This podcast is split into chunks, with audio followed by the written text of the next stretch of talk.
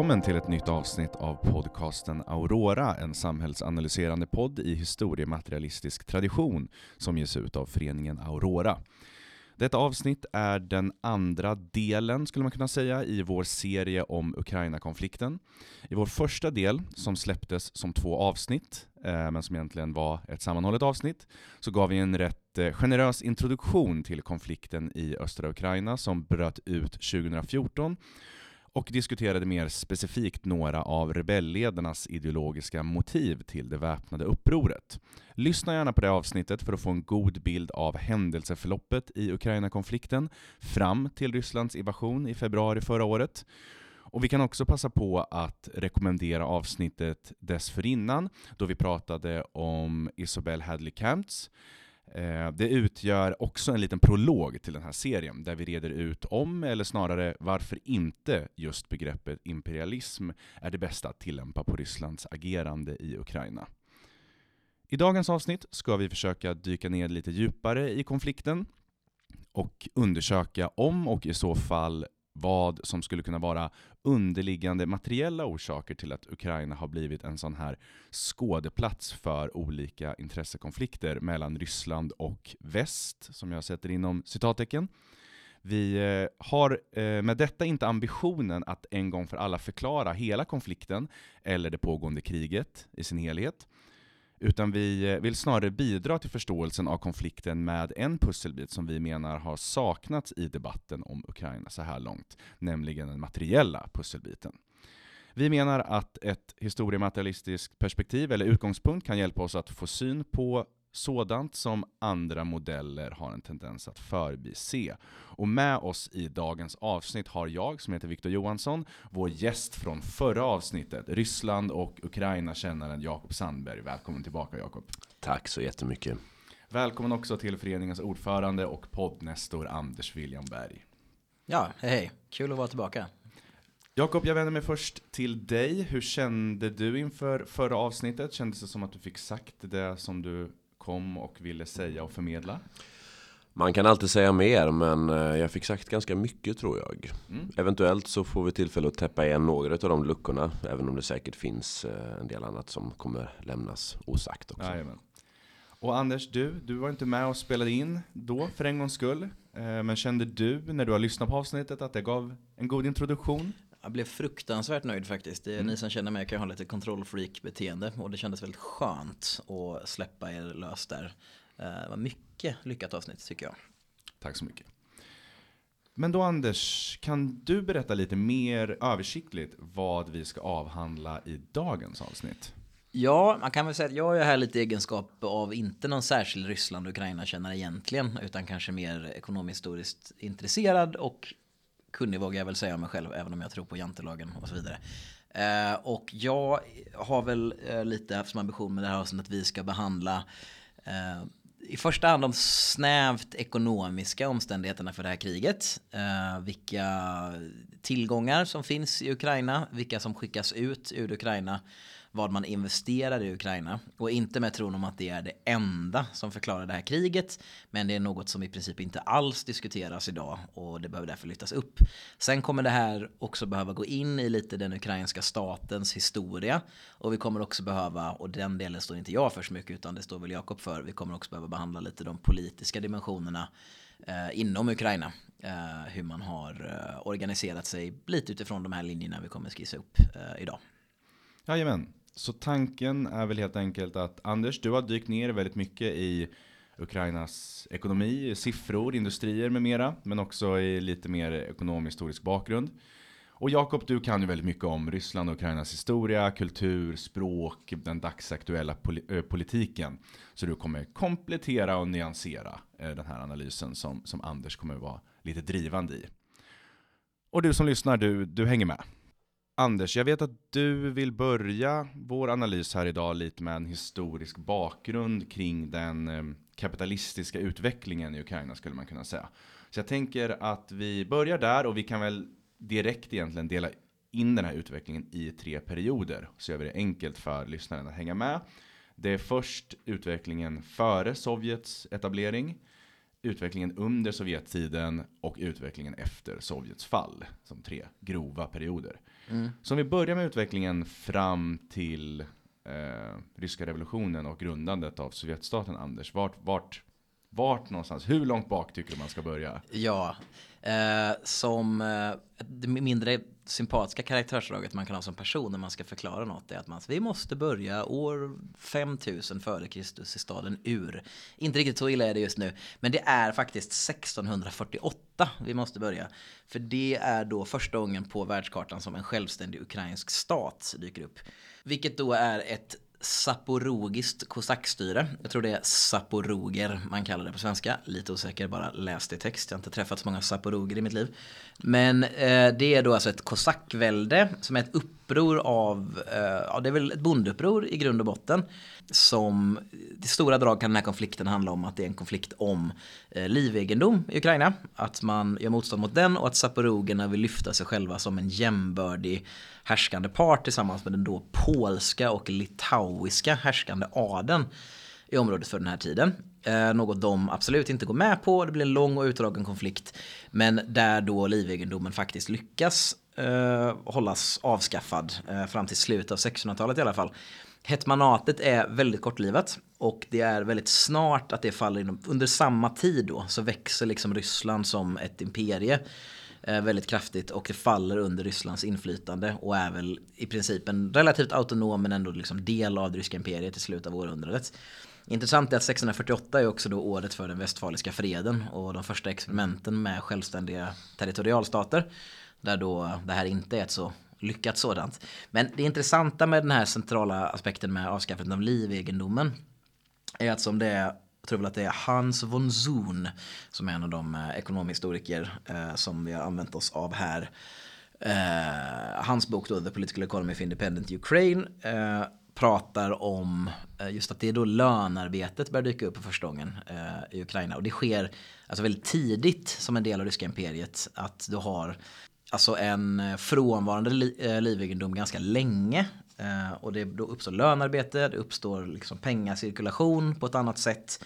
Och det skapar lite förutsättningar för en begynnande exportekonomi.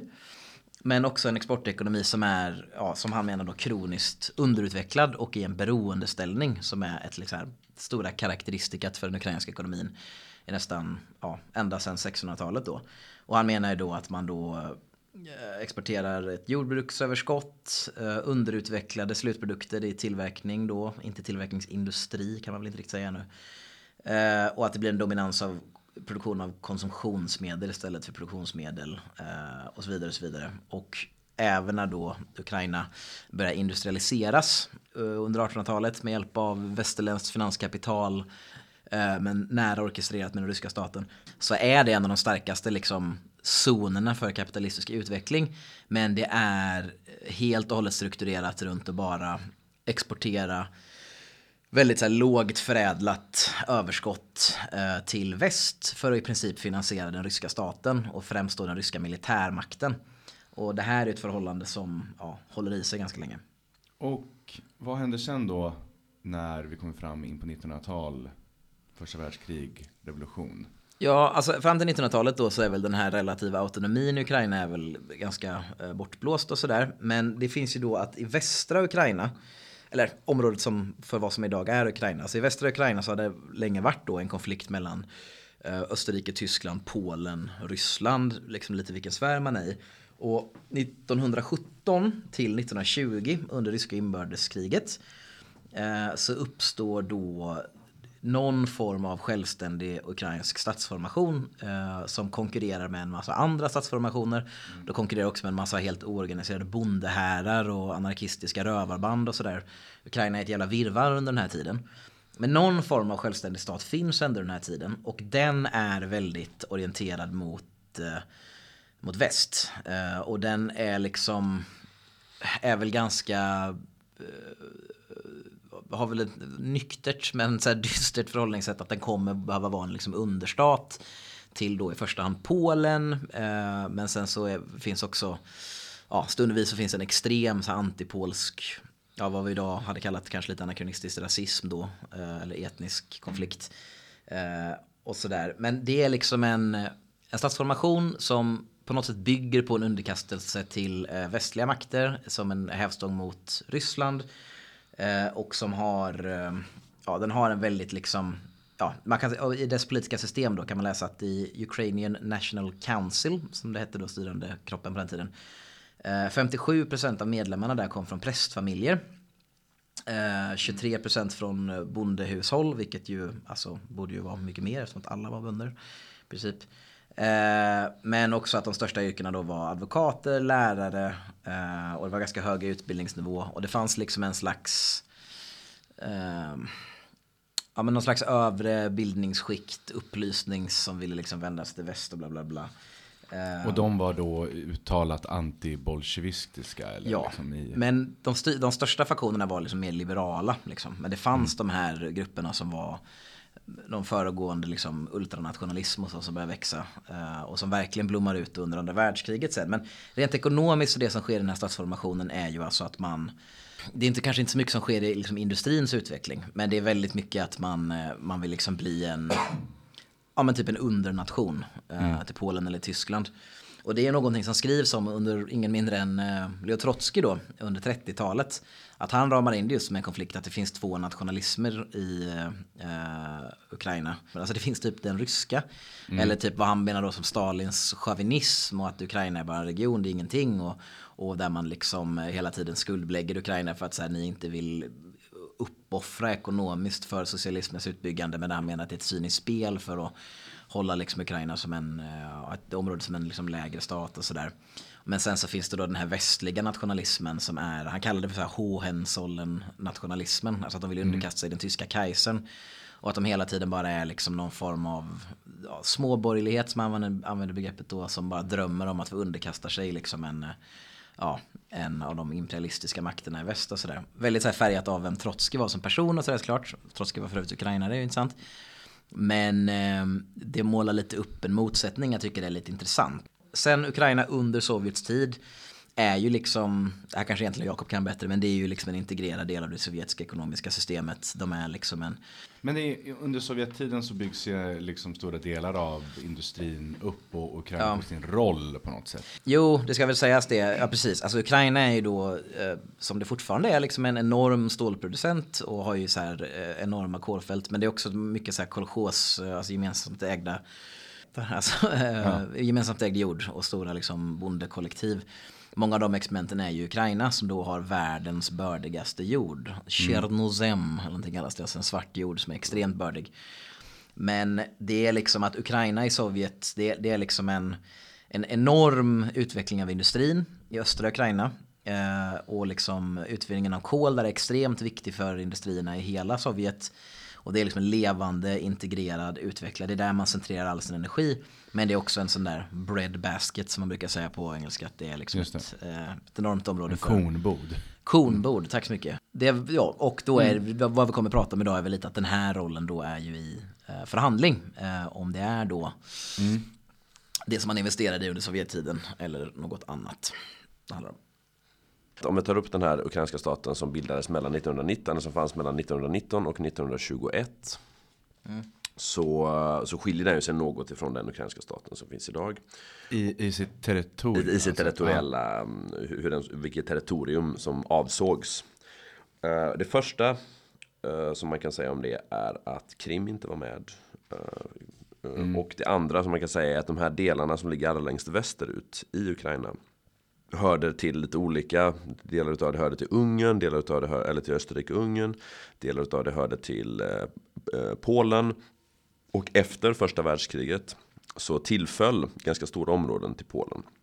Under andra världskriget så, så går Sovjet, Röda armén in eh, i, väst, i det som idag är västra Ukraina och in i Polen.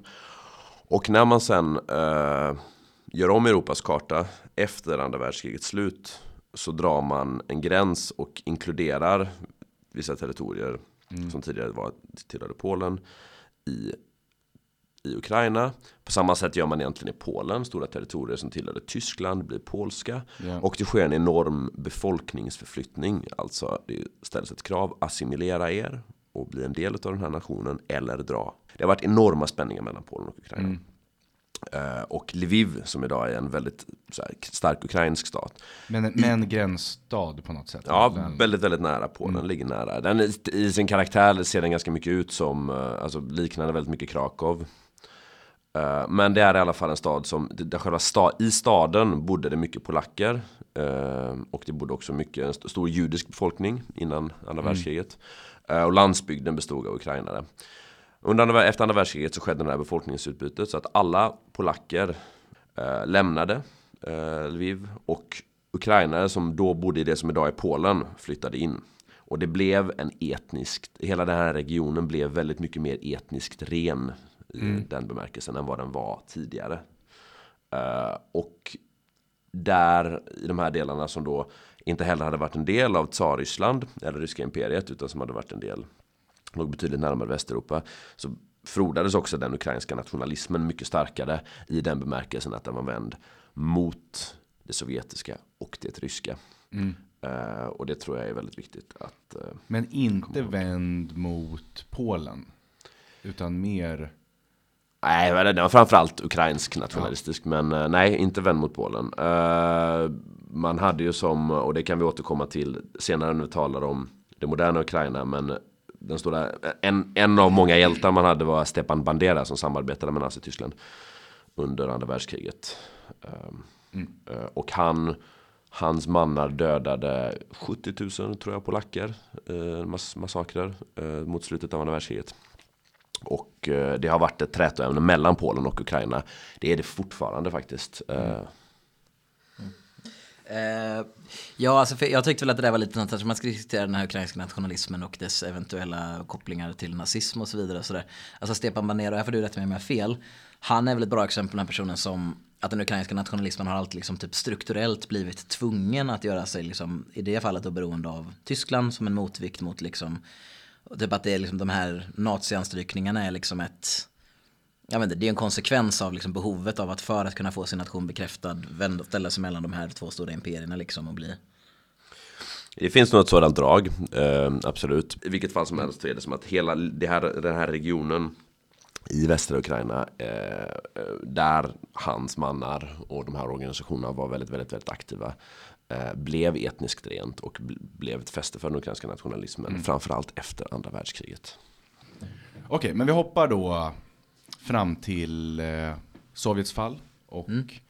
vad som händer där med Ukraina. Vi, nu har vi pratat om att Ukraina vid två tillfällen då tidigare har varit i några år en, någon typ av självständig statsbildning. Men det är egentligen sen eh, Sovjets fall här 91 som Ukraina har varit en, en längre sammanhållen tid än själv, ett självständigt Ukraina. Mm.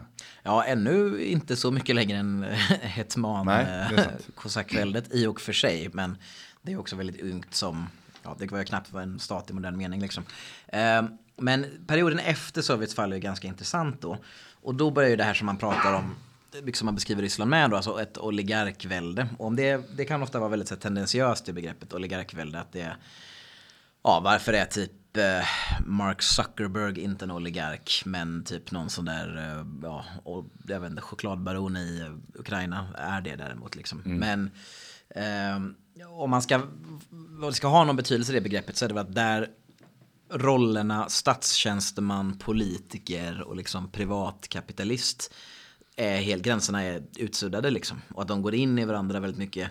Ehm, och det är något här som uppstår att många av de här oligarkerna är ju som vissa lite eh, ekonomer som gillar att använda lite eh, spännande utsvävande ordval har talat om så här industrial feudalism särskilt i östra Ukraina då där det är många så här gamla röda direktörer och gruvägare som har varit någon form av statstjänstemän mm. har eh, dels privatiserat mycket och fått ut mycket privat men sen liksom sitter då använder de här områdena som förläningar och utnyttjar liksom ett så här postsovjetiskt muterat system med liksom bidrag och subventioner eh, för att bygga liksom en politisk, privat och offentlig liksom maktbas typ.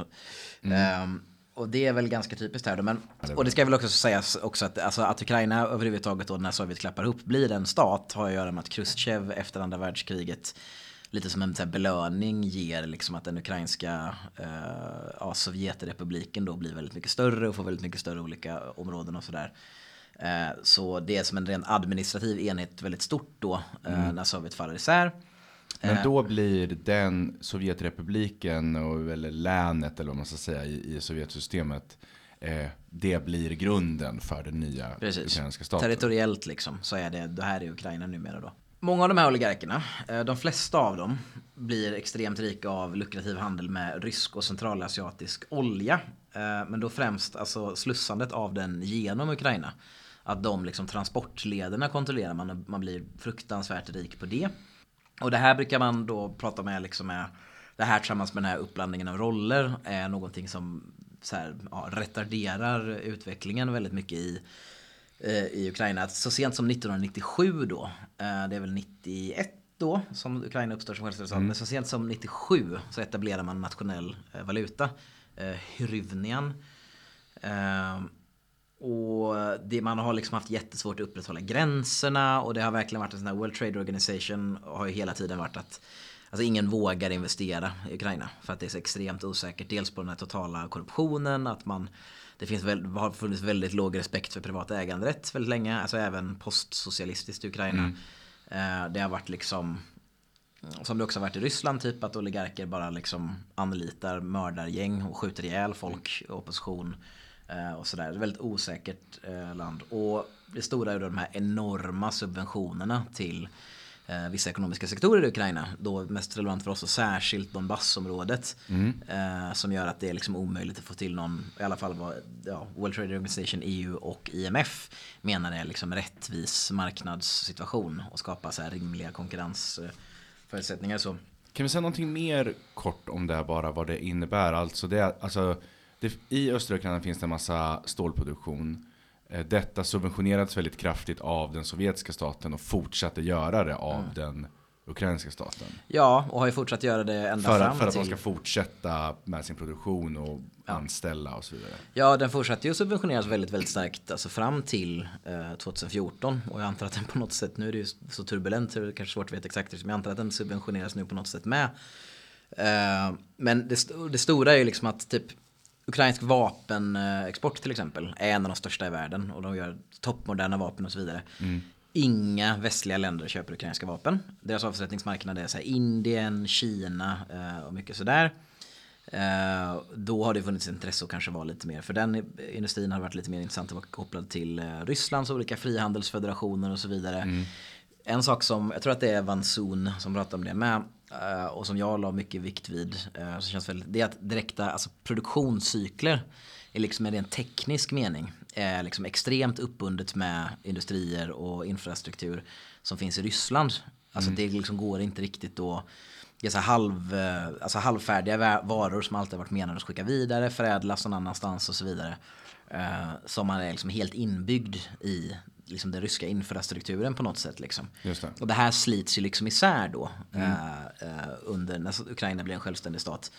Och um, har då av den anledningen behövt subventioneras väldigt mycket för att det är så här jag ska muterad röra liksom mm. mellan politiskt, offentligt, privat som sätter en massa stopp. Men det är också en territoriell röra som sätter till en massa problem för liksom industrin och utvinningen i östra Ukraina.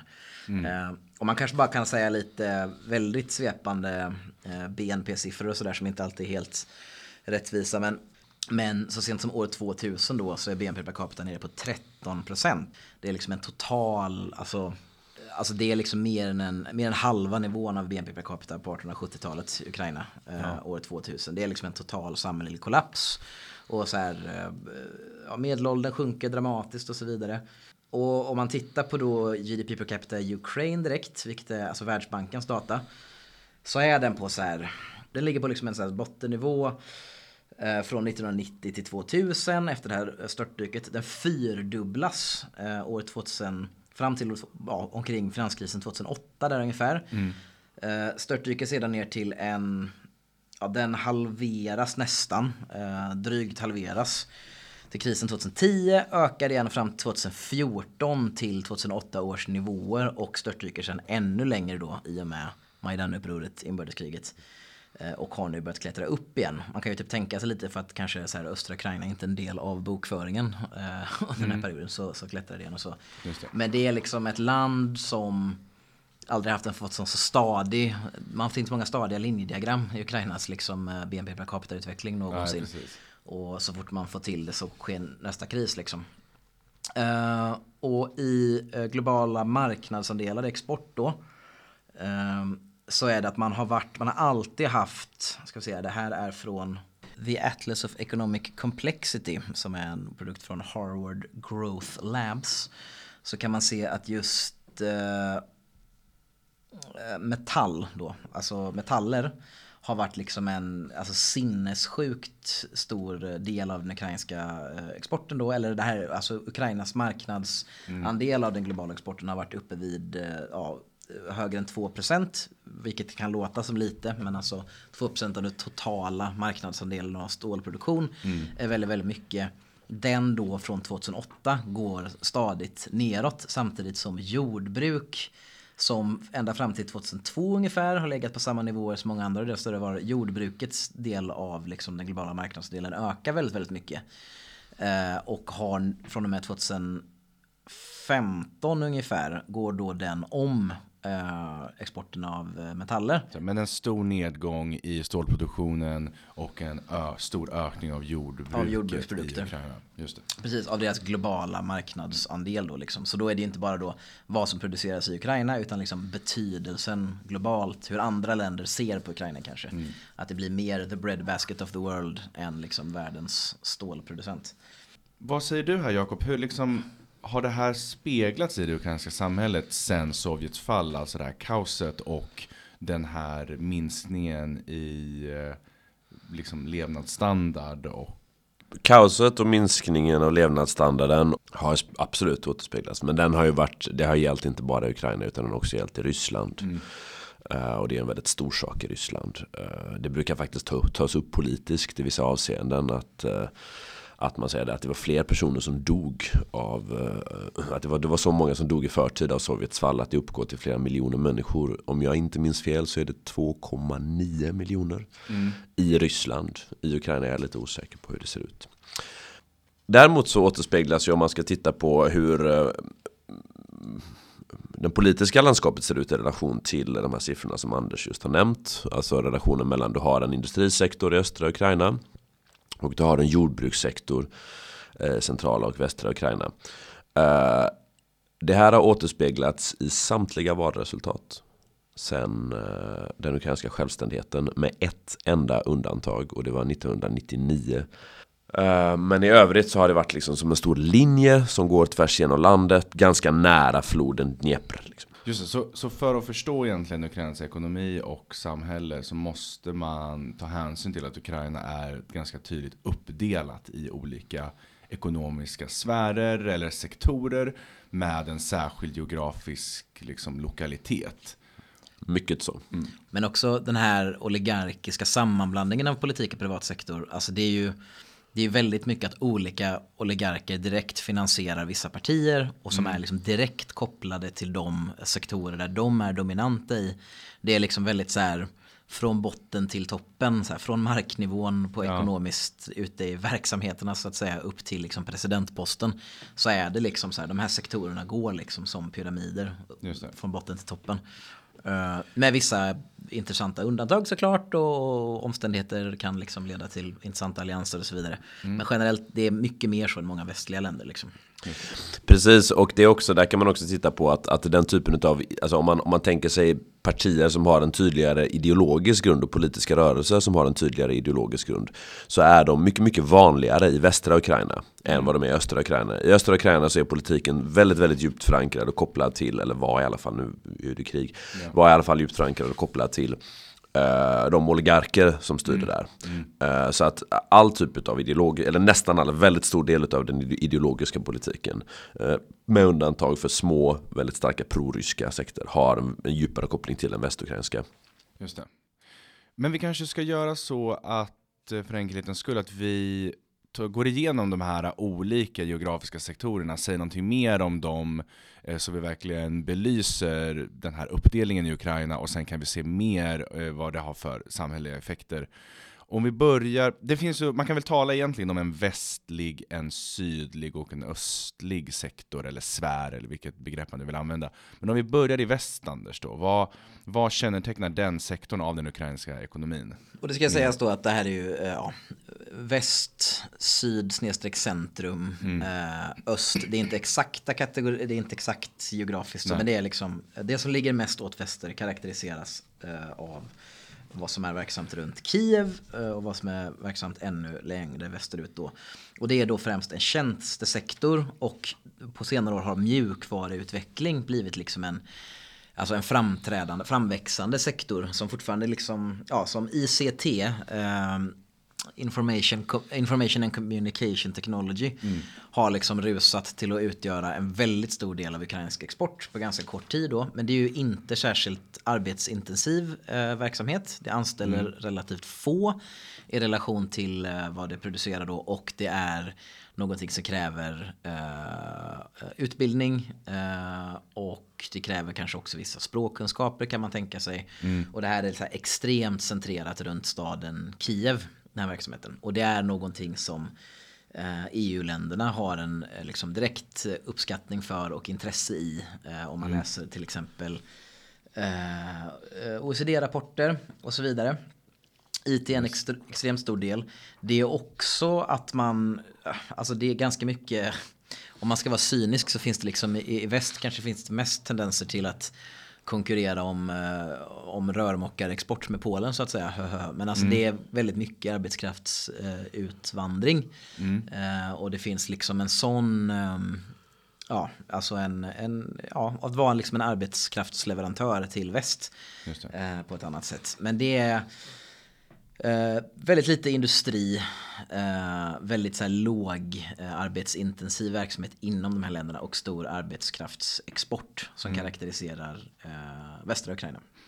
I vårt material här som vi sammanställt så, så står det också om att eh, Ukraina har blivit mer av en liksom, outsourcing destination liksom, mm. för eh, företag då misstänker jag i, i EU som förlägger verksamhet ja. där för ja, billig precis. arbetskraft och så vidare. Det är att man förlägger mycket verksamhet i där, precis mm. ja. Och det är precis som du nämnde här 2017 så blir det en top outsourcing destination of the year. Uh, mm. Enligt Global Sourcing Association. 2017 då så är det 13 Research and Development Centers uh, som tillhör då globala företag. Uh, globala e företag som har centran i olika städer då i västra, västra Precis, Ukraina. men då här nämns ju också att Lviv är ju viktigt mm. för det här då. Lviv som har den väldigt starka västliga identiteten som eh, Jakob var inne på förut. Ericsson till exempel eh, är verksamma där. Ja, och då mm. kanske vi kan prata om eh, den som vi kallade då för syd eller center och syd. Som är en annan ekonomisk Ja, precis. Eh, och här var det liksom lite vad man skulle egentligen använda för term. Man skulle använda syd, man skulle använda center. Men det är egentligen eh, väldigt baserat på något extremt konkret, på, på jorden. För det är då, alltså, mm. det finns en sorts eh, jord i Ukraina som heter eh, Chernozem, hoppas uttalas det, som bara betyder svart jord. Eh, så. Eh, och det har ju lett till att alltså, Ukraina kallas ju ofta för jordens, jordens världens breadbasket sådär. Mm. Uh, men den här det har jag hört även i vanlig media, liksom det här med att Ukraina är kornboden på något sätt, världens kornbod. Liksom. Och i då området för, nu ska vi se här, ungefär, ja, det går som en halvmåne över Cherson ungefär, men touchar på Cherson. I Zaporizjia, södra delen av Dnepr, Dnepr hur kan jag med här nu? Dnipropetrovsk, men jag tror att Dnipro. man skulle säga Dnipro idag. Ja. Uh. Så det är Mykolaiv och ja. Odessa då, där är olika oblasts län mm. typ. Där går liksom som en bördig halvmåne där mellan 45 och 50 procent av jorden är då så kallad Tjernozem. Och det här är liksom lite norr om eh, Krimhalvön. Mm.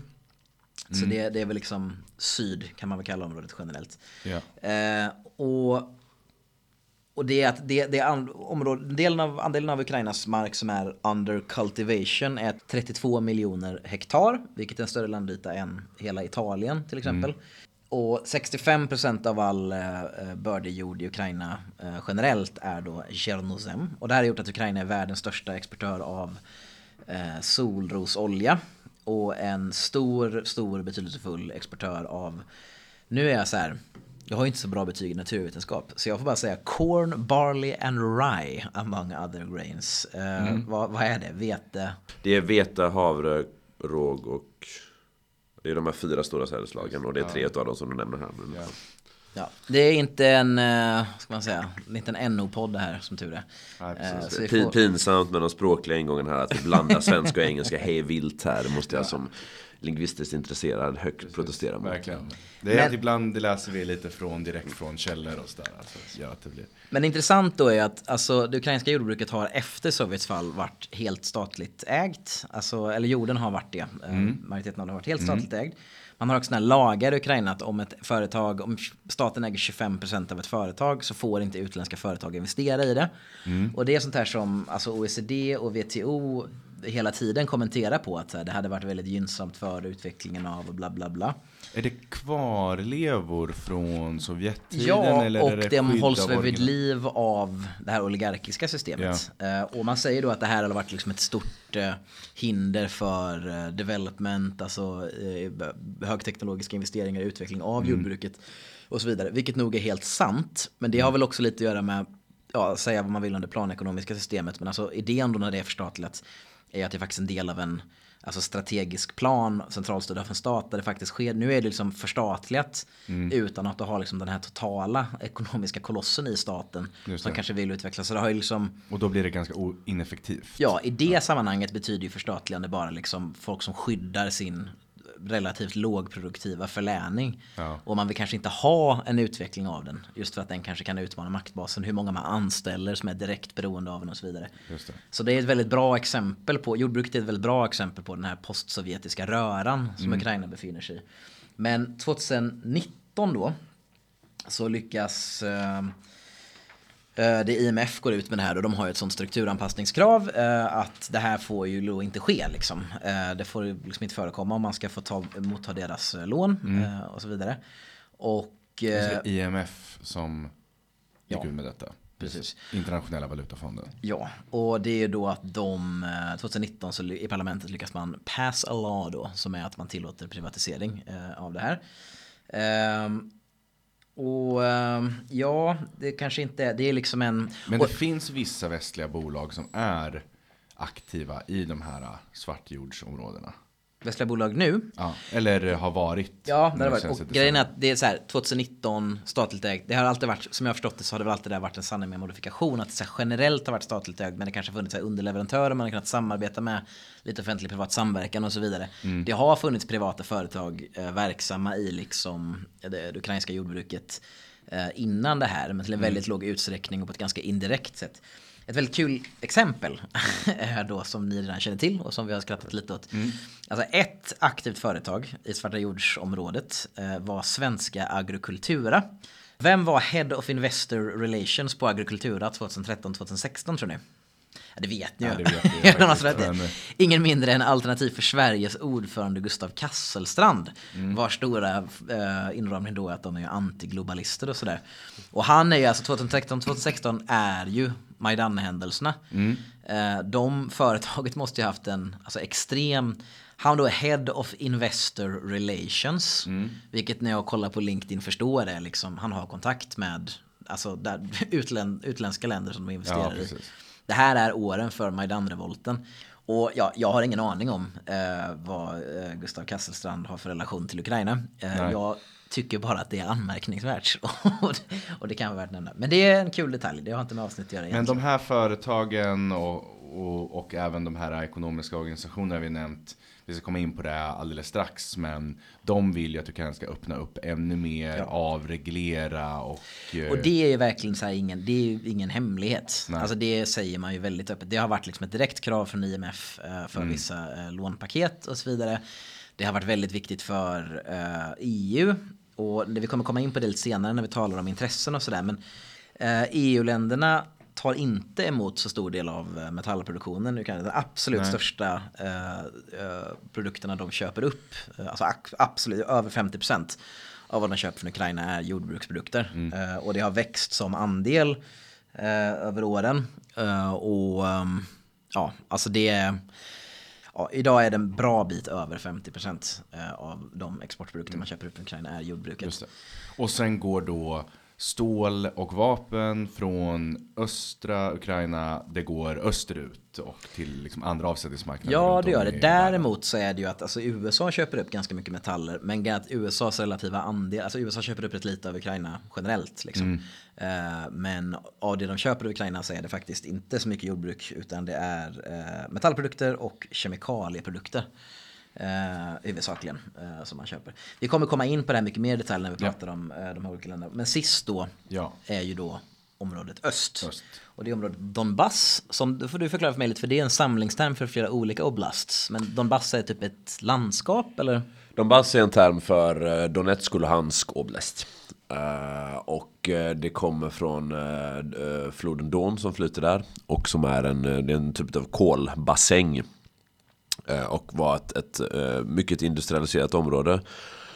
Och eh, det har då historiskt dragit till sig väldigt stora mängder människor som har behövt arbeta. Liksom. Det gör att eh, ehm, liksom hela imperiet, i det ryska imperiet, så har det liksom kommit tillströmningar av folk dit. Det delar Donbass med eh, Odessa och eh, därför är det också så att, att om man tänker sig till exempel att man, att om man tittar på olika frågor var någonstans det ukrainska språket och den ukrainska eh, så här, så här, känslan av en typ av ukrainsk identitet har varit närvarande så har det varit som svagast i de här områdena där det har varit en stor tillströmning av arbetskraft ifrån hela eh, ifrån hela imperiet. Det här är en etniskt väldigt stor smältdegel med en enorm mängd människor. Liksom, så här. Och annars tänker man ofta Odessa som en sådan, ett sådant område. Men Donbass är definitivt det. Liksom.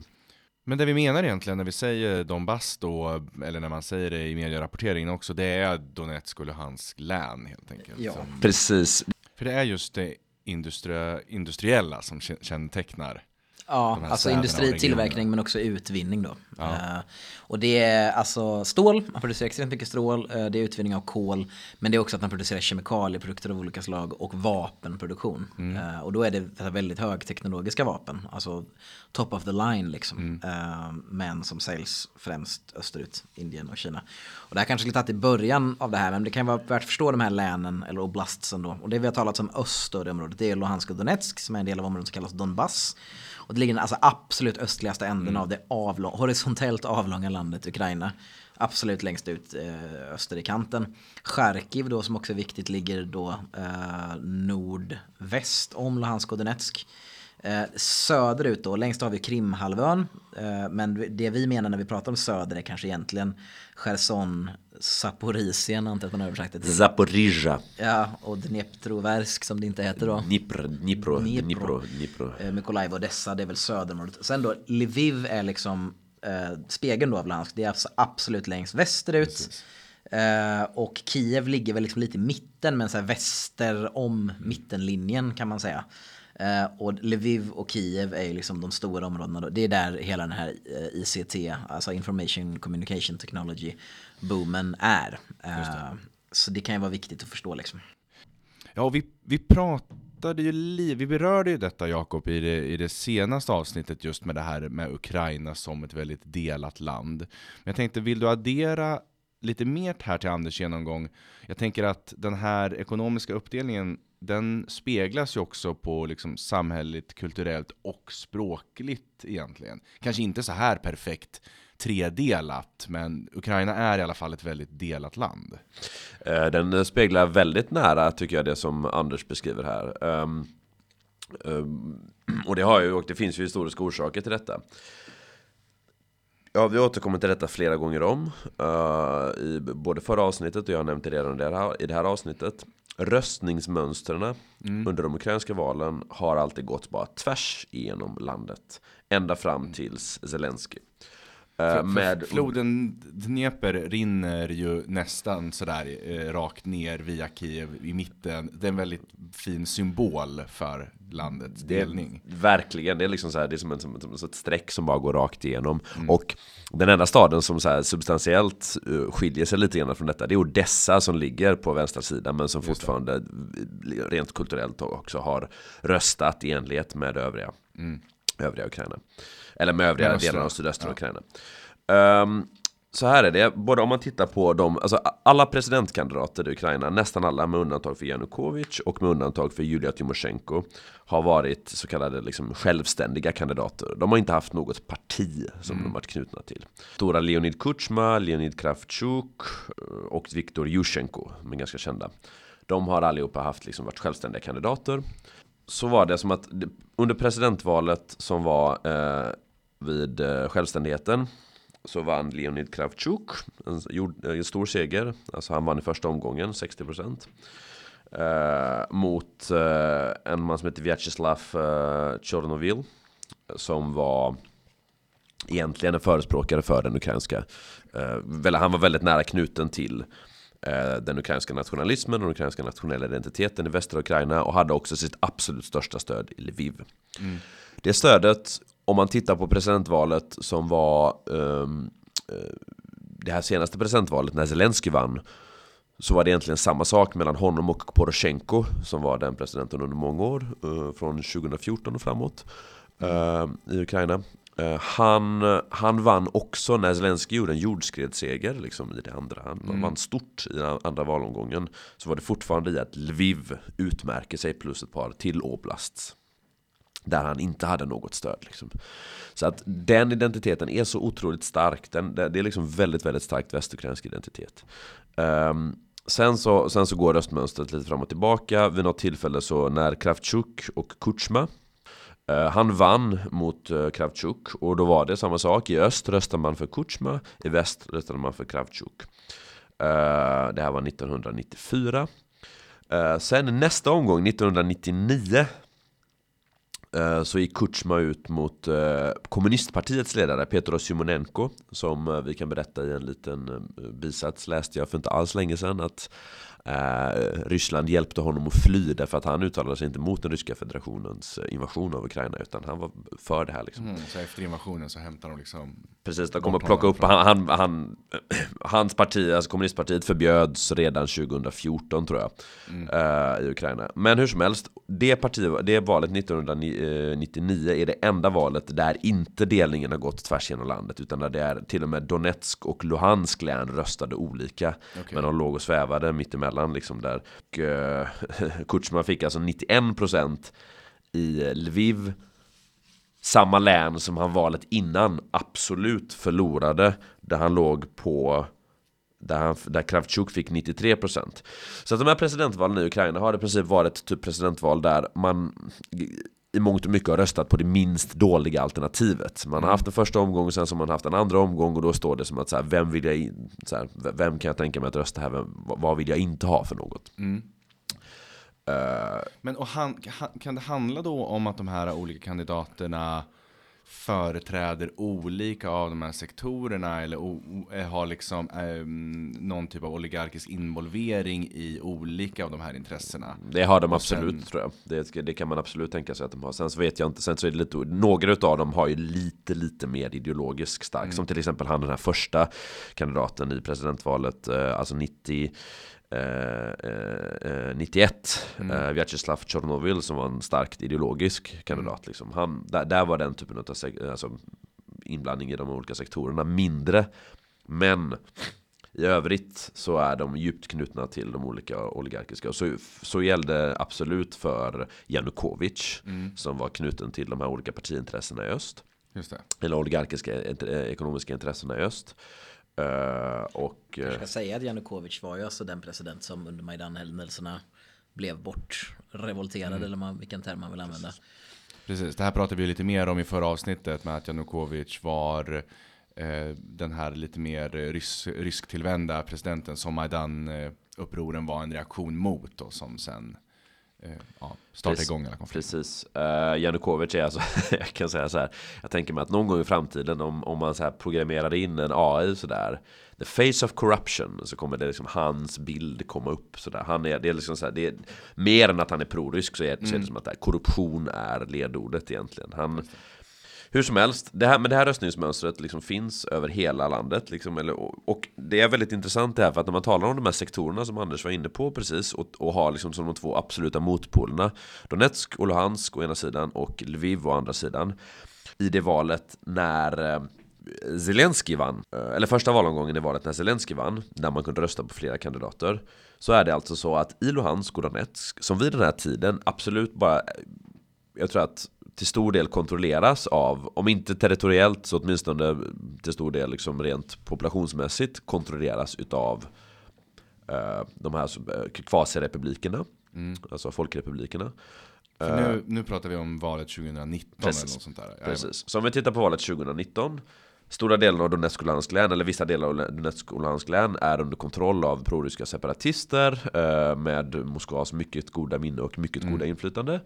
Eh, så är det fortfarande så att en stor del av de här länderna är inte under utan de är under ukrainskt inflytande. Där pågår ukrainska val. Man har strypt alla ryska tv-kanaler. Man har strypt det informationsflödet för att undvika att de människorna som bor där ska utsättas för prorysk propaganda och så vidare. Mm. Och de röstar ändå på det som en gång var regionernas parti. Så att de är alltså total Som var Janukovic.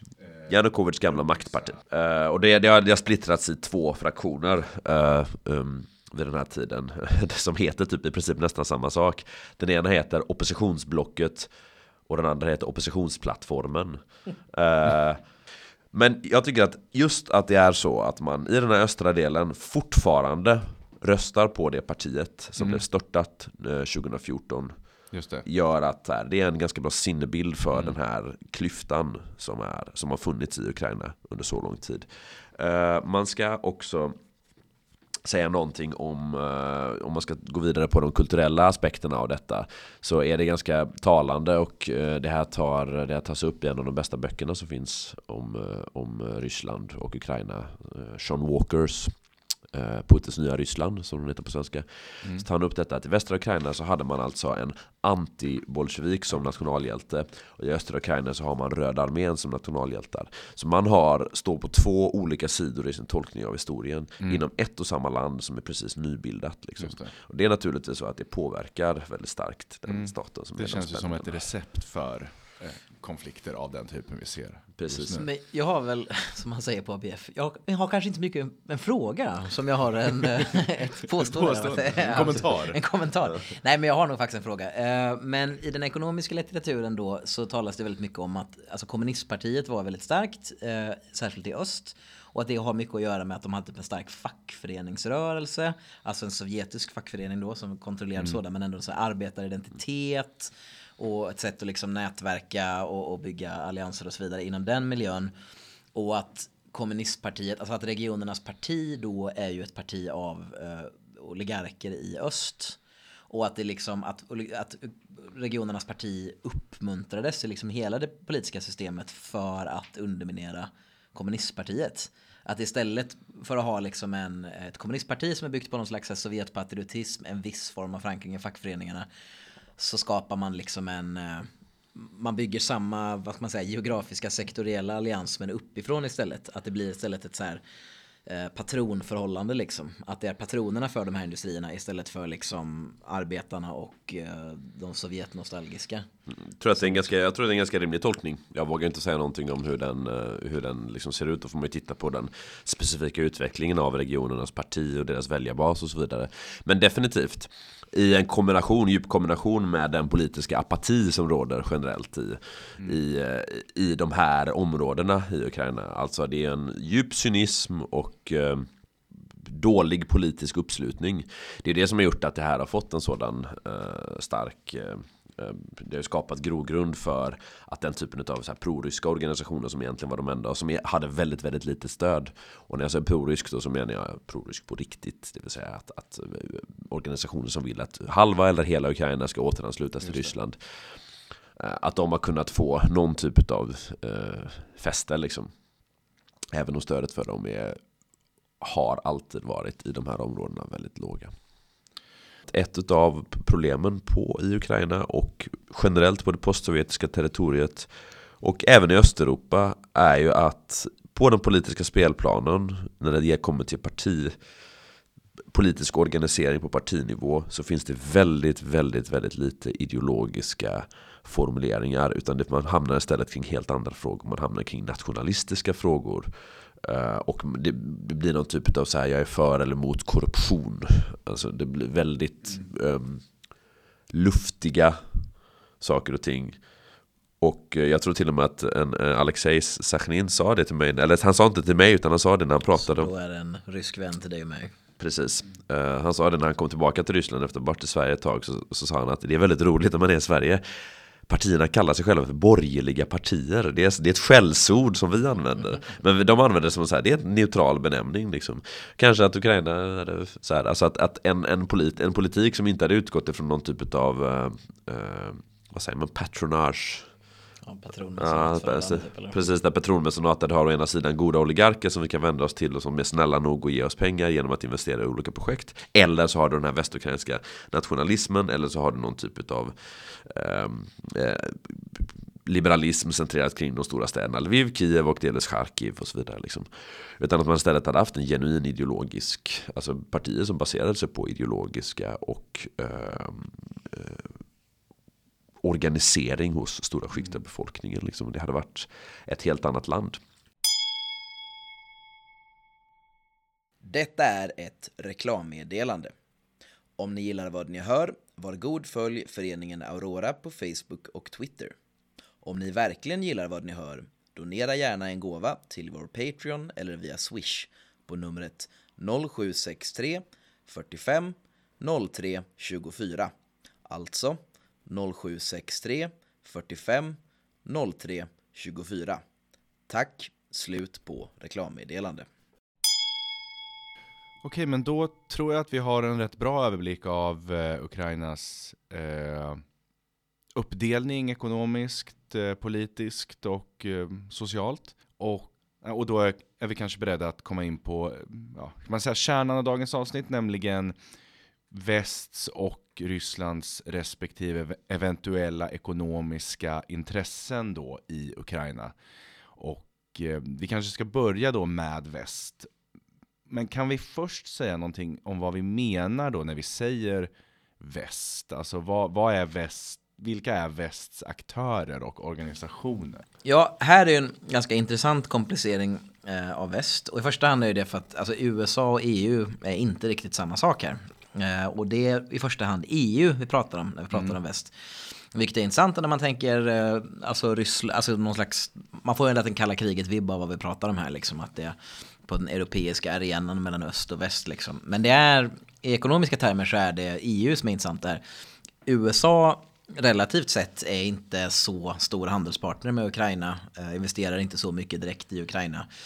I USAs fall handlar det mycket mer om det direkta militära intresset eh, i Ukraina och att liksom ja, dels att bara liksom i en rent negativ mening förstöra för Ryssland och mm. inte ha Krim. Eh, men även då såklart då expandera NATOs närvaro och så vidare. Eh, men i förlängningen då som ja, deras stora partner då, de västeuropeiska länderna, USA, så har de såklart ett ekonomiskt intresse av att eh, ja, de får en viss ekonomisk kontroll och så vidare. Men det är i första hand EU eh, vi pratar om. Uh, och för EU-ländernas huvudsakliga direktinvesteringar då, alltså FDI brukar man tala om, Foreign Direct Investment. Uh, det har varit i handel, tjänster och generellt så här improduktiva aktiviteter, alltså i uh, mer fysisk mening improduktiv. Alltså att det är väldigt lite fysisk output och sådär. Mm. Det är fortfarande mervärdesproduktivt och så. Man har varit mer intresserad av att etablera avsättningsmarknader för sina industrivaror då eh, än att investera i industri.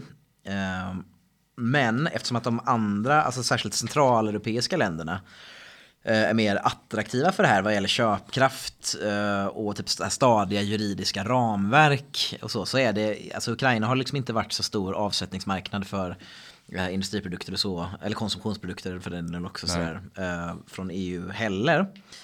Vad man köpt från Ukraina, historiskt har det varit då eh, metaller, kemikalier, mineraler, eh, men de liksom väldigt eh, lågt förädlade sådana. Så att det är antingen direkt, direkta utvinningsvaror eller ja, snäppet efter det. Men sen till ungefär 50% då har man köpt jordbruksprodukter. Och jordbruksprodukterna har liksom ökat mm. explosionsartat den andra man köper. Eh, och till Ukraina då så har man sålt elektrisk utrustning, transportfordon, processerad mat och lätta industrivaror. Har man liksom sålt vidare till Ukraina. Och det har liksom varit väldigt mycket det här med att Ukraina eh, har haft svårt att liksom självständigt utveckla sin industriella bas utan underhåller snarare sin industriella bas eh, genom att köpa in det. Köpa in nödvändiga liksom stödprodukter om man ska säga från väst då. Och det är liksom det här beroendeförhållandet vi talar om fortfarande. De här generella mönstren, hur det är. Eh, man exporterar det som är liksom på så låg bearbetad eh, nivå. Eh, det bästa exemplet för det här är ju alltid jordbruksprodukter. Liksom, att man, det säljs, alltså nu i, en moder, i moderna industriella samhällen såklart är det mycket bearbetning av jordbruksvaror. Men relativt sett så är det liksom ganska direkt liksom utvinning och export. För att köpa in mer högteknologiska produkter man inte kan producera själv. Det är ett klassiskt beroendeförhållande eh, och det är någonting som man kan göra liksom Alltså där det en sektor kan göra väldigt stora eh, vinster men det blir ingen diversifierad ekonomi av det och så vidare. Och det förhållandet har liksom växt väldigt mycket i relation till EU eh, över tid. Men för att sammanfatta det här, egentligen väldigt grovt sammanfattat så vill liksom EU att handla mer. Handla mer med Ukraina liksom, Ja. och, och kunna direktinvestera Ja. i ukrainsk ekonomi. Alltså man vill, precis, man vill kunna ha en avsättningsmarknad för typ olika konsumtionsvaror av, av ett annat slag. Eh, men man i första hand vill kunna göra direkta investeringar i Ukraina. Och det har man inte kunnat göra av två skäl. Alltså ett, har man haft en lagstiftning som är ja, men så här, halvsovjetisk. Det är att så här, 25% av eh, företag där staten, när staten äger 25% av någonting så får inte utländska företag investera. Jordbruket har varit helt förstatligat och så vidare. De här omställningskraven har man ställt. Eh, Men man har också liksom, men det finns en annan aspekt som möj- möjliggör det och det är liksom den generella korruptionen och den bristande respekten för privat äganderätt och liksom Ja. eh, oegentliga uppgifter om kanske hur köpstarkt ett företag faktiskt är och så vidare. Att det är liksom pengar som bara kan gå in i ett svart hål om man investerar i Ukraina. Precis, också man kan väl nämna skuggekonomin som en väldigt stor del som Mm. liksom tidvis har varit nästan lika stor som liksom den registrerade BNP. Liksom. Men eh, ja, Hans van Zoon då i The Political Economy of Independent eh, Ukraine, han driver också den här linjen till Sovjets fall då. Och det här tror jag verkligen är någonting man ska lägga väldigt stor vikt vid. Alltså sliter sönder produktionskedjor eh, som särskilt hårt och drabbar Ukrainas tunga industri. Eh, det har dock inte lett till att den här tunga industrin alltså har krympt utan det växer explosionsartat under 90-talet. Eh, Men då är det produktionen av lättindustriella konsumtionsvaror kollapsar under konkurrensen från västliga marknader. Eh, Och eh, det är då export av metaller, kol och mineraler som i första hand utgör i vad som är precis då Donbassregionens extraktionsekonomi. För att även de här behandlade varorna är alltså väldigt lågt eh, behandlade. Så det är liksom nästan en så här extraktionsekonomi totalt, även det här med då. Eh, och OECD har en rapport från 2016 eh, som där man liksom, OECD är ju då, ja alltså OECD är ju en eh, Ekonomisk samarbetsorganisation. Precis, som grundas som en del av Marshallplanen och som liksom är så explicit del av ett så anti ja, antisovjetiskt, liksom, den politiska ekonomiska modellen som liksom Marshallplanen utformar. Sen har liksom OECD expanderat ganska långt in i så postsovjetiska länder och sådär. De har ju med den här rådgivande så här, development av, av länder. Eh, liksom, i, i staternas utformning, ut, liksom, utbildningsutformning, det kan vara massa olika saker då. Men här är liksom att OECD i den här rapporten då ger liksom eh, råd. Eh, Väldigt, väldigt mycket. Eh, för vad man i princip ska tillåta EU och WTO och IMF att göra. Det viktiga är bara så att det här är ett uttryck för västliga intressen. Man kan kanske mena att Ukraina hade liksom mått bättre i den västliga intressesfären. Men det här är liksom ett väldigt direkt så här, program som OECD presenterar. OECD då eh, lägger stor vikt i den här rapporten på att eh, för EU och WTO-integrationen då att ta bort investeringsbarriärer för multinationella företag eh, för att Ukraina lättare ska kunna ansluta sig till global value chains som man kallar det. Vilket snarare kan förstås då som produktionskedjor som Vanzon pratar om.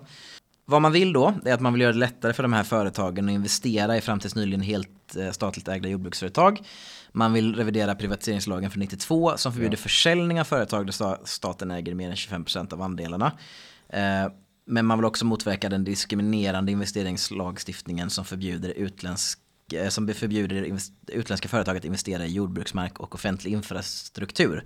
Ja. Och det ska förstås att den här 25%-regeln, eh, jag tror jag kan ha sagt fel där förut, för att den här 25%-regeln handlar alltså om utförsäljning, att det är det som är olagligt.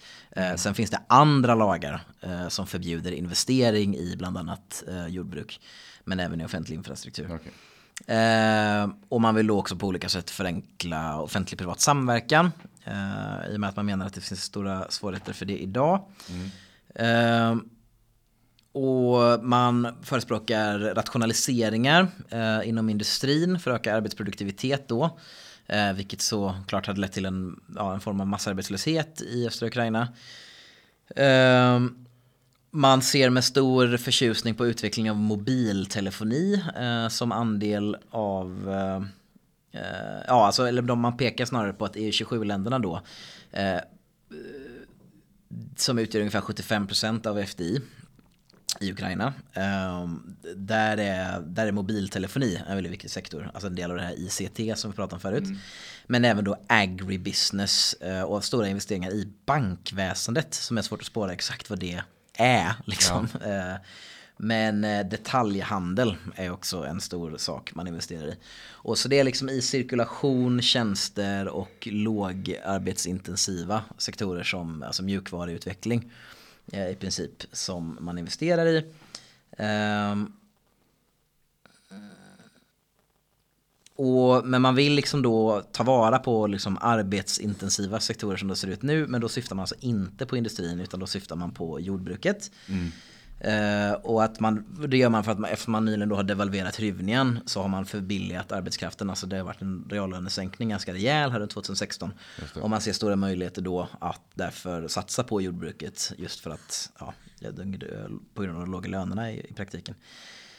Och för att liksom, en sak som, och det här är väl lite jag som får läsa in det då, men alltså en sak är att expansionen av uh, jordbrukets andel av arbetskraften, alltså man satsar på anställningar där, är just att det agerar ju direkt lönedumpande då. Mm. Eh, I och med att det har precis varit en sån lönesänkning inom eh, jordbruken och så. Och det är ju någonting som man, alltså man vill ju uppmuntra vad man med snälla ord kallar lönespridning i Ukraina idag eh, på ett annat sätt. Um, Mm.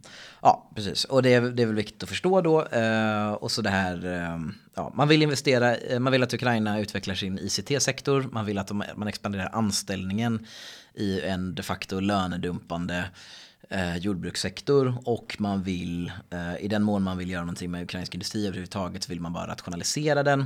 Mm.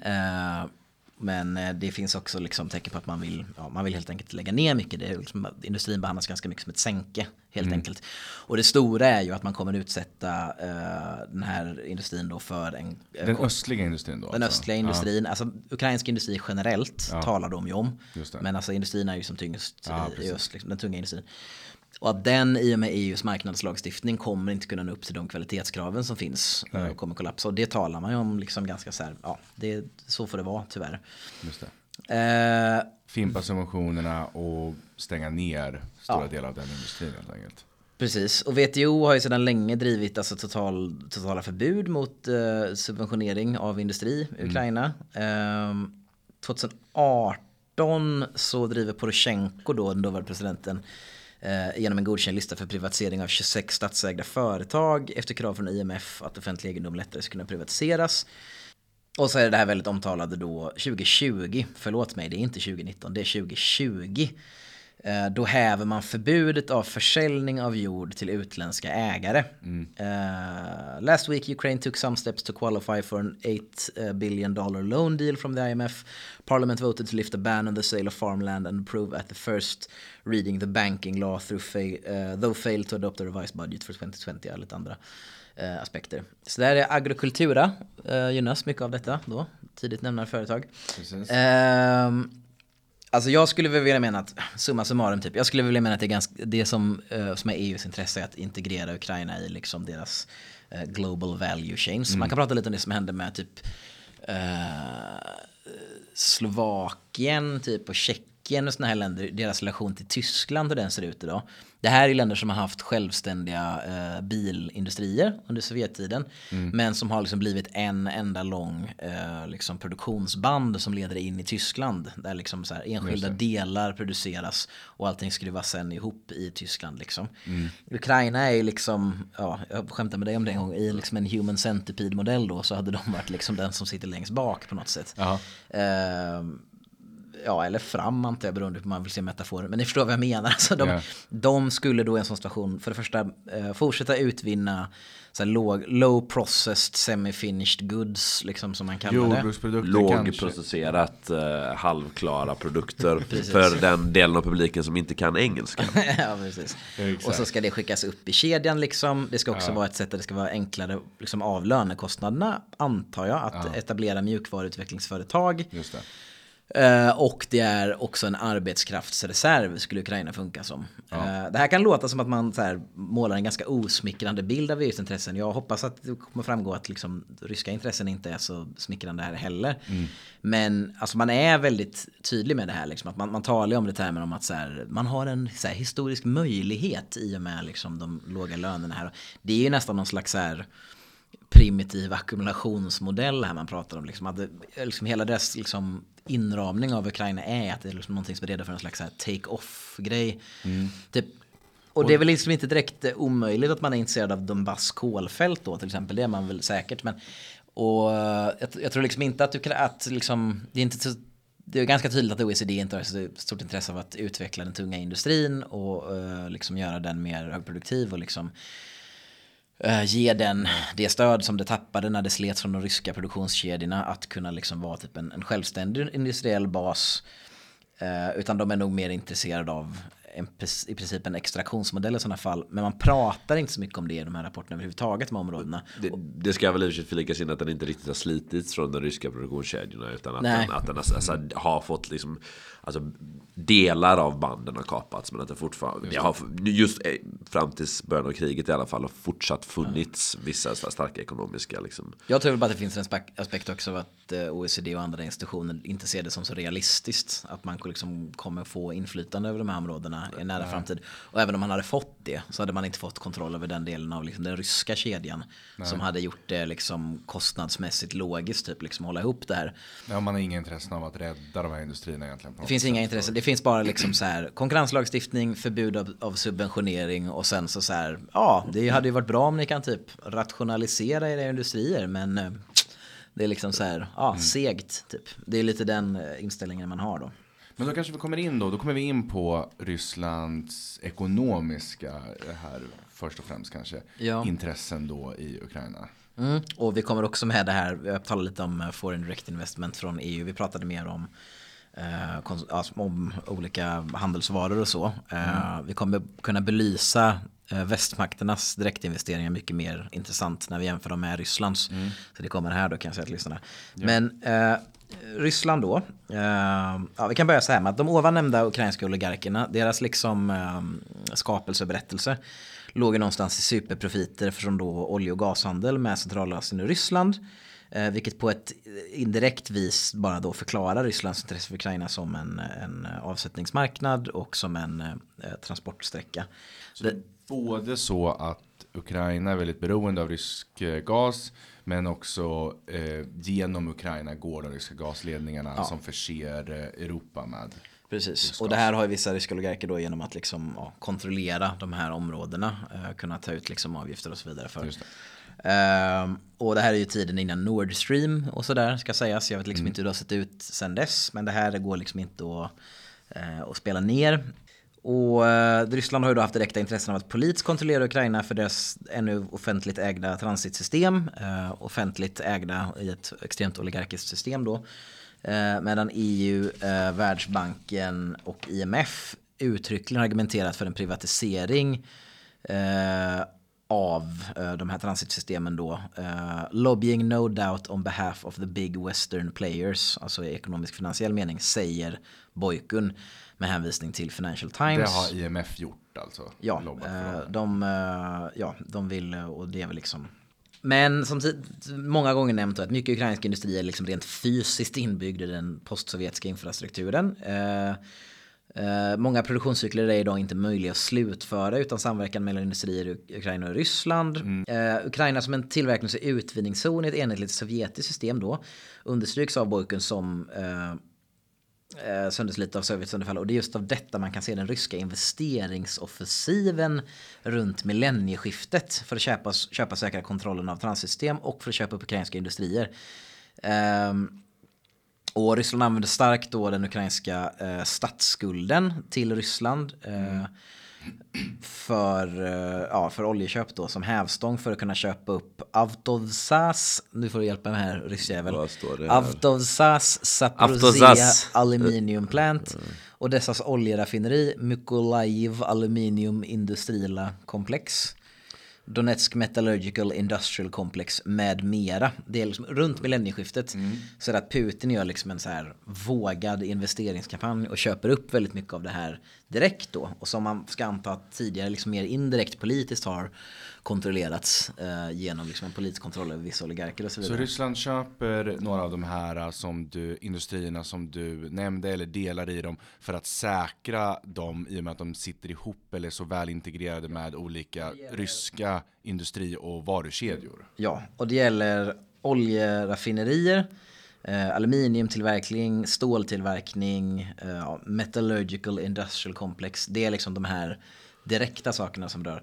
Och då politisk kontroll över de här transitsystemen. Det är att eh, liksom Ryssland utövar en mer politisk kontroll över transitsystemen medan västmakten har velat liksom privatisera eh, mycket av det eh, direkt och så.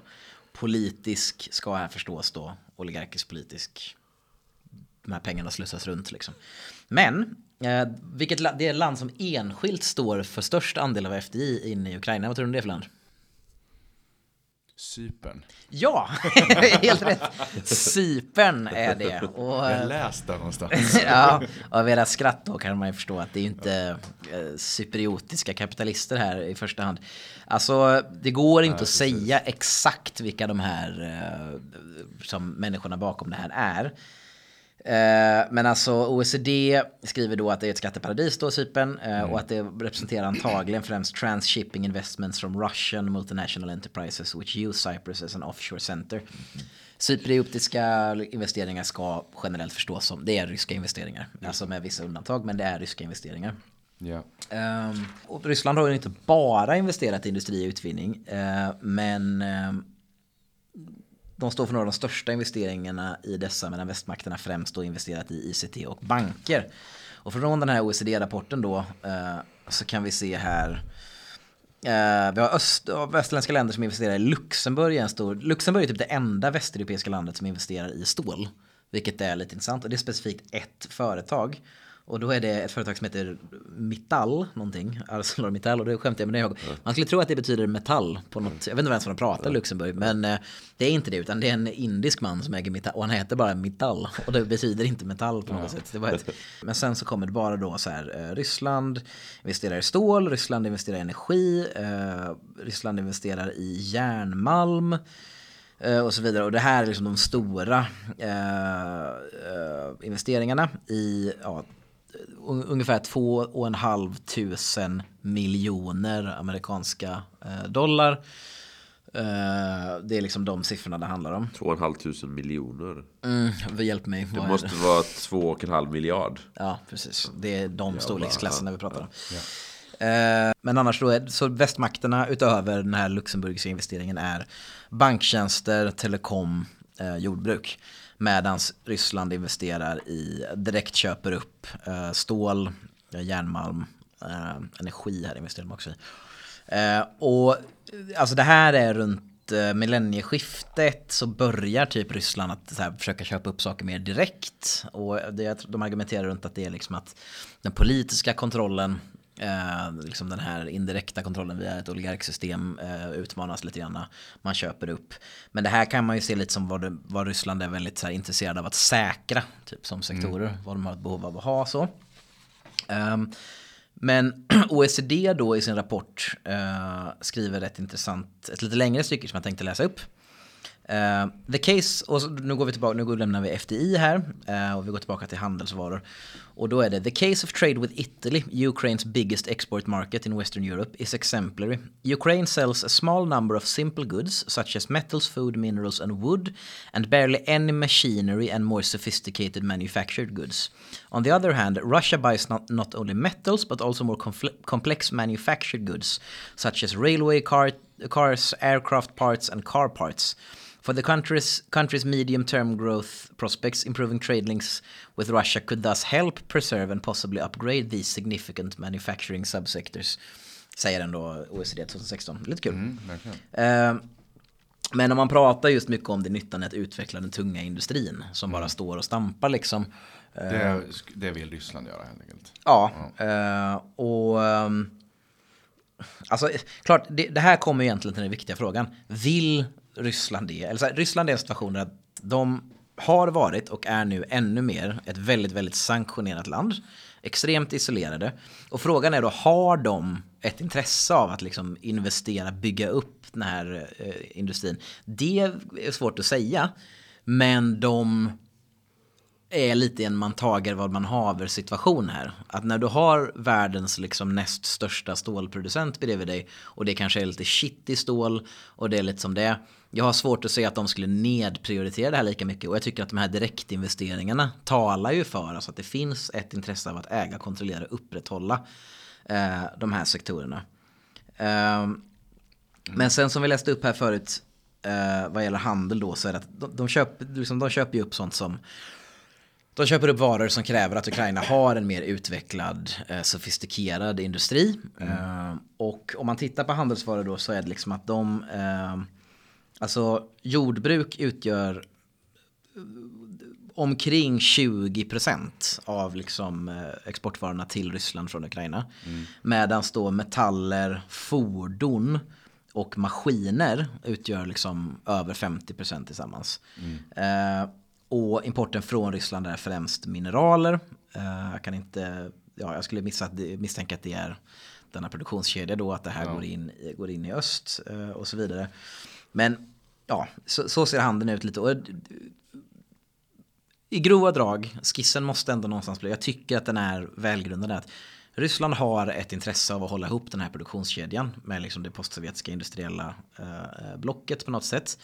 Eh, om de är beredda att göra de nödvändiga investeringarna för att liksom typ kunna konkurrera med västliga varor, oklart. Mm. Eh, de har inte ett intresse av att så här, lägga ner det och nedprioritera på något sätt och det har mycket med att de inte har så många alternativ. Även vapenindustrin är de är extremt beroende av. Det är inte väst. Väst skulle kanske den bästa världen världar vilja kontrollera det här, kunna integrera om det helt och hållet in i liksom, eh, den västeuropeiska produktionsarbetsdelningen. Det är nog inte så här fysiskt riktigt möjligt. Eh, och om man bara ser på så här handelsvaror och direktinvesteringar, där talar liksom pengaflödena ett ganska tydligt språk, skulle jag vilja mena. skulle vilja kanske lite komplicera den bilden något. Ehm, alltså, Ryssland var ett, blev ett sanktionerat land efter att de tog Krim. Så att de skapade sanktionerna som, alltså sanktionerna är ett resultat av deras eh, militära inblandning i, i Ukraina. Så att därför tror jag inte riktigt att, de, att det är riktigt skälet, alltså att det har så mycket att göra med varför de skulle vilja liksom investera i de här. Däremot så tror jag definitivt att om det är så att de får kontroll över de här områdena förutsatt, och över de här industrierna förutsatt att de inte är fullständigt sönderbombade så kan de säkert i något avseende på ett väldigt mycket mer effektivt sätt integrera dem i en eh, rysk ekonomi än vad Ukraina hade gjort i en provästlig, eh, i, en, i ett, ett, i ett mycket mer västorienterat Ukraina. Dock eh, så skulle jag vilja säga att jag tror att både Ryssland och väst vet om att Ukrainas väg till att integreras så mycket i eh, ehm, i den västliga sfären att de skulle bryta produktionskedjorna fullständigt med Ryssland om man tänker bort kriget är så avlägsen därför att de politiska möjligheterna så att säga inte skulle finnas. Om Ryssland äger en del av de här industrierna eller att ryska liksom, i någon form, alltså direkt eller indirekt form till den ryska staten så tror jag fortfarande att, att de hade kunnat upprätthålla den industrin och upprätthålla den exporten till Ryssland. Så att eh, eh, jag tror på själva det som Anders säger här, själva idén att, att, att den industrin naturligtvis i koppling till Ryssland skulle så att säga eh, kunna få eh, det, det är en marknad som fungerar för den här industrin. Men jag tror inte riktigt att eh, eh, det är skäl till varför Ryssland agerar så som man gör politiskt och militärt. Jag tror inte heller att man kan förstå det som att det här är en liksom, huvudsaklig anledning till typ invasionen. Jag tror att det är en stor anledning till, och än en gång det här är du som kan de politiska detaljerna, men jag tror att det är en stor anledning till stödet i öst för Ryssland. Att den inte bara är typ kulturell, lingvistisk.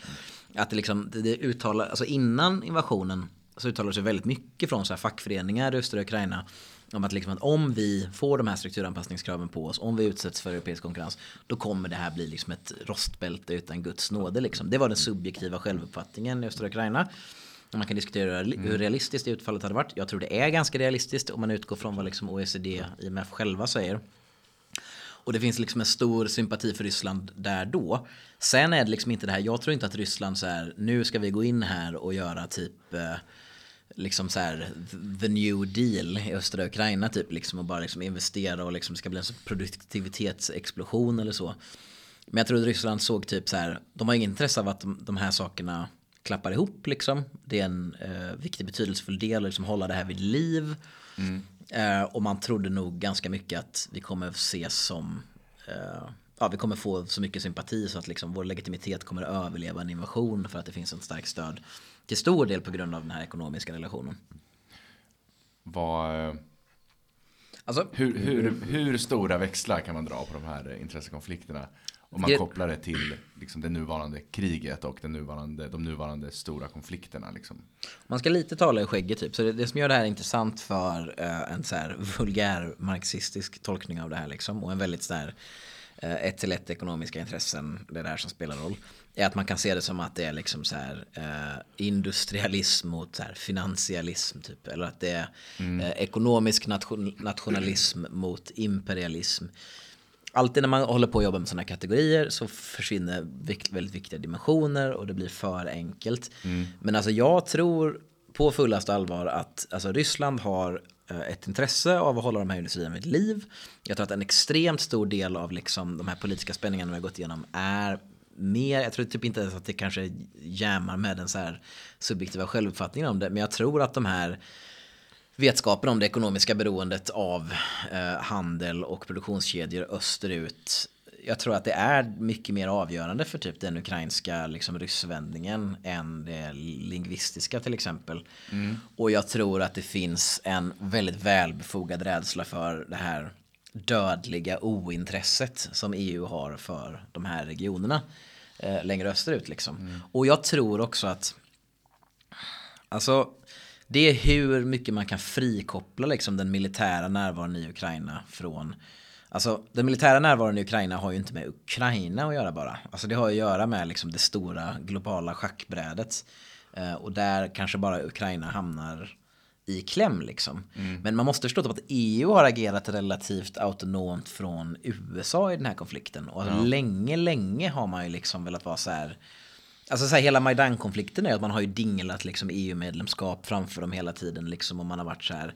Det var ju, alltså, och även hur liksom den offentliga diskussionen var vid den tiden, då var det ju inte, alltså då pratades det ju mycket mer i termer av liksom, ja men de ukrainarna vill så gärna ha liksom utveck ekonomisk utveckling och kommer från mm. korruptionen och misären liksom och, och man lyfter alltid fram den här ukrainska medelklassen som ville liksom integreras och någonting och sådär diskussionen generellt gick mycket mer så för några mm. år sedan. Och jag tror att den låg mycket närmare verkligheten. Sen när invasionen sker, mm. då kanske liksom hela den här konflikten egentligen överskuggas av en konflikt som inte handlar om Ukraina i första hand. Utan Nej. att det handlar om amerikansk hegemoni och Rysslands liksom roll som en regional stormakt. Liksom. Mm. Och då är Ukraina i sig inte det avgörande. Men eh, att det kunde hamna på den världsnivån tror jag har en väldigt intim koppling till den här ekonomisk sektoriella genomgången vi har haft. Mm. Men det är inte lika eh, tänkbart att det är ju, alltså att en del av förklaringen till att väst och enheter sluter upp bakom Ukraina är att förutom de humanitära skälen att väst har de här ekonomiska intressena i Ukraina idag och i framtiden. Liksom. Nej, alltså, och där har vi en väldigt intressant splittring alltså just nu. Att Tyskland nu i inspelande stund har ju varit extremt återhållsamma med att skicka här, vapen till Ukraina. Man har inte velat förvärras. Alltså, här dras ju de ekonomiska intressena åt olika håll. Liksom. Väldigt mycket att USA har ju varit väldigt, väldigt pådrivande i den här konflikten. Vissa europeiska länder har varit lite mer försiktiga. Man kanske inte ville att det skulle komma till den här punkten. Liksom. Jag kan tänka mig att Tyskland till exempel som har ett, så här, som har ett intresse av att liksom integrera Ukraina i sin produktionskedja på något sätt och, och som kanske också skulle kunna gynnas av billig arbetskraft. För dem är väl det så här, ja det hade varit nice Alltså att det finns en aspekt av att det finns, och det finns något nice i att expandera EU-projektet generellt som är liksom den här, som ibland har beskrivits som den här neomerkantilska sammansvärjningen runt Tyskland liksom, där allting bara strömmar till liksom, den tyska tillverkningsindustrin. Men man ville väl gärna balansera liksom en långsam lockelse av Ukraina med att ha goda liksom gasleveransförbindelser med Ryssland. Men det skiter ju USA fullständigt i. Mm. Eh, och har väl alltså även då turerna runt Nord Stream så ja, vem som nu sprängde den här gasledningen är ju fortfarande uppe i luften men alltså det har varit ganska uppenbart att USA har velat eh, göra sig av med typ, till exempel Tysklands ryska gasberoende. Um, jag kan bara flika in lite när vi pratade om, jag är lite mindre, vill göra en lite mindre koppling tror jag om tolkningen av vad Ryssland har för. Jag, alltså, jag eh, tvivlar inte på de ryska intressena, men däremot i relationen till varför man så att säga gör det här varför man tar det här steget uh, uh, och går i krig med Ukraina uh, från och med 2022 i mer utpräglade direkta, i direkt konfrontation. jag tror att jag tror att den här sektoriella och industriella liksom komponenten skapar den nödvändiga grunden för detta. Men jag tror inte att det hade räckt med om det bara hade haft den att göra. Ifall det hade varit, jag har ingen aning, Azerbajdzjan med utpräglat turkspråkig befolkning som eh, liksom haft en väldigt svag koppling kulturellt till den ryska federationen och väldigt lågt geopolitiskt intresse men med en jättejätterik industri så hade det varit mycket, mycket och även om då till exempel inte vet jag EU hade gått där och slitit fram och tillbaka mellan dem så hade det varit en helt annan sak än när du har Ukraina och den ukrainska nationen och den ukrainska nationsbildningen som en motståndare. Liksom. Uh, uh, det är därför jag tror att, uh, jag, jag, jag, tror, det är i grund och botten en politisk konflikt och det är en geopolitisk konflikt och det är en geopolitisk konflikt över, ett in, över inflytande det hade varit väldigt, väldigt enkelt om man hade lämnat Ukraina helt och hållet som det var. Aldrig hade tagit Krim, aldrig någonsin hade tagit Donbass. Uh, men hade låtit en typ av demokratisk utveckling ske så hade den typen av stöd för Majdan och stöd för uh, den ukrainska nationalismen inte nått så högt som den har gjort idag. För den har ju gått upp efter uh, invasionen jättestarkt i områden som aldrig någonsin förr var det. Mycket möjligt att det är en felkalkylering av eh, den ryska federationens, eh, från den ryska statsledningen att, han, att det blev så. Men, eh, men i grund och botten så tror jag att det är en, en konflikt som har mer indirekt att göra med de här eh, konkreta ekonomiska intressena i det här området. För jag tror att Ryssland fortfarande trots allt skulle kunna, det man förlorar på det i direkt materiella termer är större än det man vinner på det. Eh, om man tänker sig. Just för att man blir så hårt sanktionerad. Eh, sen när man kommer till den här frågan om tyskt, eh, om man tänker sig en, en relation mellan USA, eh, deras intressen i Ukraina och det tyska intresset i Ukraina. Så tror jag att eh, jag är lite splittrad till den här frågan om, för det har varit mycket snack om den här diskussionen om man talar om nationers Eh, okränkbara gränser och rätt att själva få bestämma. Och eh, man är ju uppenbart väldigt, kan ju vända, alltså vända blicken bort när det sker på lite olika håll i världen. Framförallt i det som tidigare benämndes som tredje världen. Men att när det sker i ett land som ligger så nära, som ligger mitt i Europa, så centralt, så är det den frågan om det juridiska ramverk som det innebär att icke annektera ett annat territorium på det sättet. Mm förmodligen en geopolitisk bärande bit och någonting som man från amerikanskt håll är beredd att försvara väldigt, väldigt kraftigt. Eh, dock inte så mycket, vilket jag antar faktiskt att man är beredd att eh, bara hur som helst låta till exempel Ukraina återta Krim militärt ifall man skulle vilja göra detta. Då ska vi börja runda av om ni inte har någonting eh... Jag måste lyfta en sak. Jag vill bara, göra det, jag vill bara förtydliga att när jag läste upp de här handelsuppgifterna så är det i första hand Atlas of Economic Complexity jag använder mig av som kommer från Harvard Growth Labs, alltså en del mm. av eh, universitetet eh, Harvard eh, då. Eh, och sen då så kan väl också förtydligas då att vi har utgått väldigt mycket från uh, Refuging the Weakest Link, Global Political Economy and Post-Soviet Change in Russia, Ukraine and Belarus. Eh, redigerad av Neil Robinson men i första hand och är det Marco Boykuns kapitel Trade Investment and Debt Ukraines Integration into World Markets. Och sen då har vi använt oss väldigt mycket av den omtalade Hans van Zoon och hans bok The Political Economy of Independent Ukraine.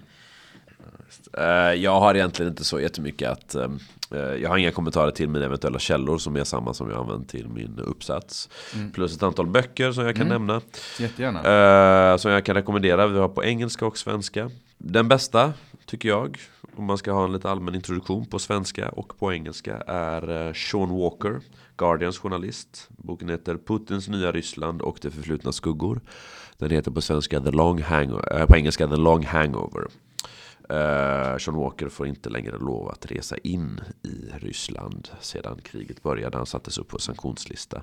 Han hade dessutom en väldigt rolig tweet när han sa att, uh, han sa att en av de stora effekterna av uh, coronaviruset nu måste vara att Putin har isolerat sig i bunker med ett gäng böcker om ukrainsk historia.